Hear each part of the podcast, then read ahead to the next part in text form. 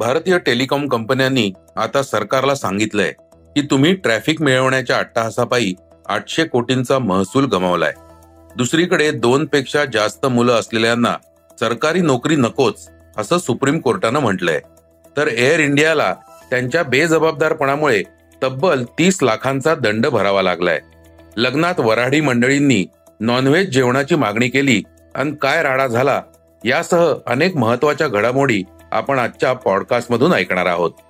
नमस्कार मी अनिरुद्ध गद्रे. आज एक मार्च वार शुक्रवार.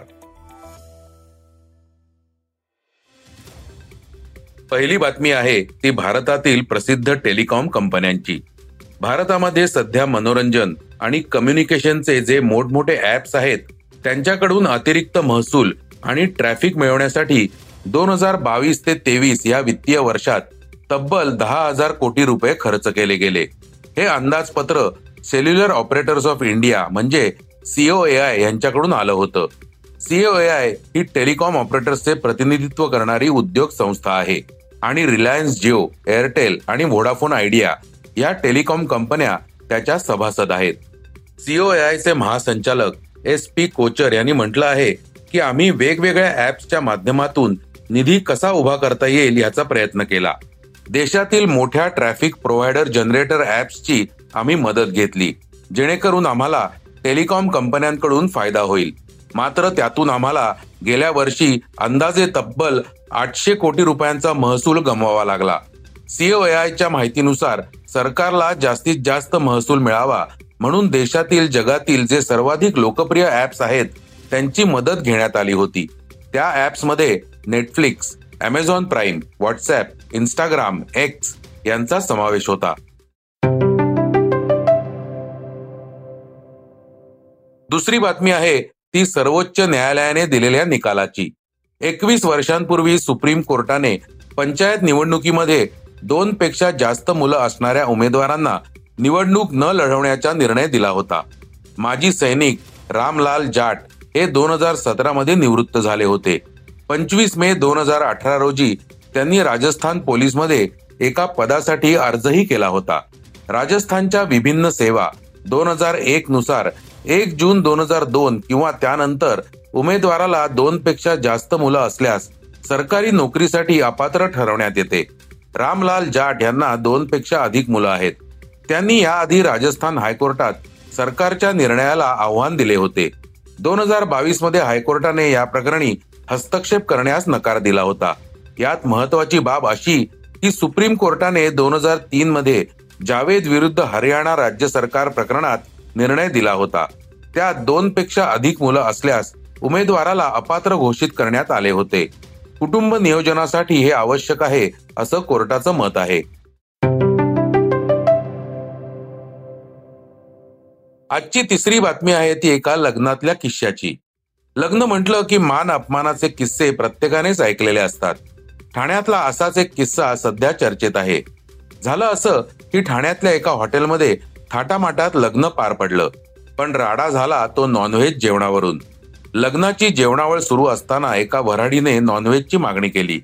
हॉटेलमध्ये व्हेज आणि नॉनव्हेज दोन्ही प्रकारचं फूड दिलं जातं. मात्र यजमानांनी व्हेज जेवणाची ऑर्डर दिल्याने हॉटेलमधील कर्मचाऱ्यांसमोर पेचप्रसंग उभा राहिला. शेवटी कर्मचाऱ्यांनी यजमानांना विचारलं त्यांनीही फक्त व्हेजच जेवण द्या असा निरोप पाठवल्याने नॉनव्हेज जेवण ऑर्डर नकारली. झालं. चिडलेल्या वराडीने ग्राहक म्हणून आलो मला नॉनव्हेज जेवण द्या असं सांगितलं. हॉटेल कर्मचाऱ्यांनी त्याला नॉनव्हेज जेवण दिलं. इतकंच नव्हे वराड्याने त्याचं बिल देखील भरलं. पण चार चौघात झालेला अपमान तो वराडी विसरला नाही. त्याने थेट ठाणे महापालिकेकडे हॉटेलचं लायसन्स रद्द करा असा अर्ज दिला. पालिकेने हा अर्ज अन्न व औषध प्रशासन म्हणजेच एफडीए कडे पाठवून दिलाय. तेवीस मार्च पर्यंत या हॉटेलवर कारवाई करा अशी सूचनाही केली. आता खरी परीक्षा आहे ती एफडीए ची. अन्न नाकारलं म्हणून हॉटेलवर कारवाई करण्याचे अधिकार एफडीए कडे नाहीत. त्यामुळे या तक्रारीचं काय करायचं असा प्रश्न एफडीएच्या अधिकाऱ्यांना पडलाय.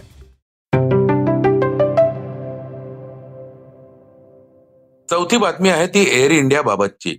मुंबई विमानतळावर व्हीलचेअर न मिळाल्याने एका ऐंशी वर्षीय व्यक्तीचा मृत्यू झाल्याचा धक्कादायक प्रकार समोर आला होता.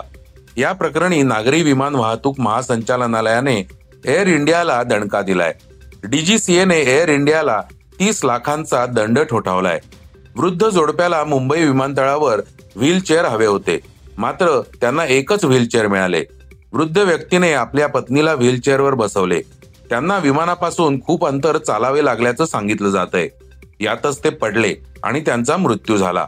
विशेष म्हणजे त्या वृद्ध जोडप्याने तिकीट काढतानाच व्हीलचेअरची मागणी केली होती. तसेच यासाठीचे शुल्क देखील भरले होते.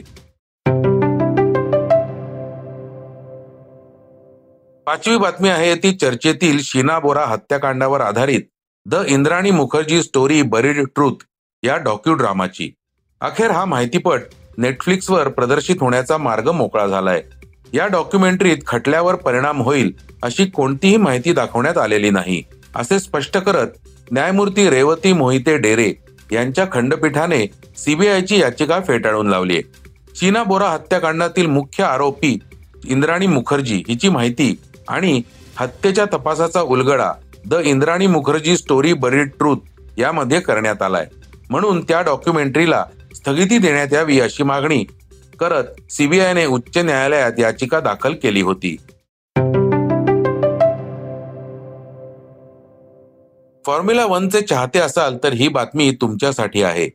फॉर्म्युला वनचा दोन हजार चोवीस आणि पंचवीसचा सीझनचे लाईव्ह स्ट्रीमिंग भारतात होणार आहे. फॉर्म्युला वनचा गेल्या हंगामात डिझने हॉटस्टारचा करार संपुष्टात आला होता. त्यांनी तो पुढे कायम ठेवण्यात कोणताही रस दाखवला नाही. त्यामुळे दोन हजार बावीस मधील फॉर्म्युला वन शर्यती पाहण्यासाठी भारतीय चाहत्यांना एफ वन टीव्हीचे सबस्क्रिप्शन घ्यावे लागले. याची वार्षिक फी दोन हजार नऊशे नव्याण्णव इतकी होती. मात्र आता फॅनकोड फॉर्म्युला वनचे लाईव्ह स्ट्रीमिंग राईट्स दोन सीझनसाठी मिळवल्याने भारतीय चाहत्यांना दर्जेदार शर्यतींचा आनंद कमी किमतीत घेता येणार आहे. सातवी बातमी आहे ती news broadcasting and digital standards अथॉरिटीने केलेल्या कारवाईची. या संस्थेने आता न्यूज एटीन इंडिया चॅनेलवर कारवाई करत त्यांना पन्नास हजार रुपयांचा दंड ठोठावलाय. शिवाय ते व्हिडिओ काढून टाकण्याचे आदेश दिलेत.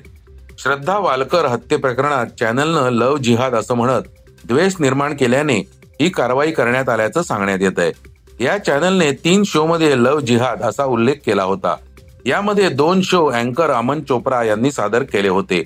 तर एक शो अमिश देवगण यांनी सादर केला होता. या शोच्या माध्यमातून जातीय रंग देण्याचा प्रयत्न केल्याचा ठपका ठेवण्यात आला आहे. हे होतं सकाळचं पॉडकास्ट. उद्या पुन्हा भेटूयात. हे पॉडकास्ट तुम्हाला कसं वाटलं जरूर कळवा. त्याला रेटिंग द्या आणि इतरांना रेकमेंड करा. धन्यवाद. वाचा बघा आणि आता ऐका आणखी बातम्या. ई सकाळ डॉट कॉम वर. तुम्ही हा पॉडकास्ट ई सकाळच्या वेबसाईट आणि ऍप वर सुद्धा ऐकू शकता.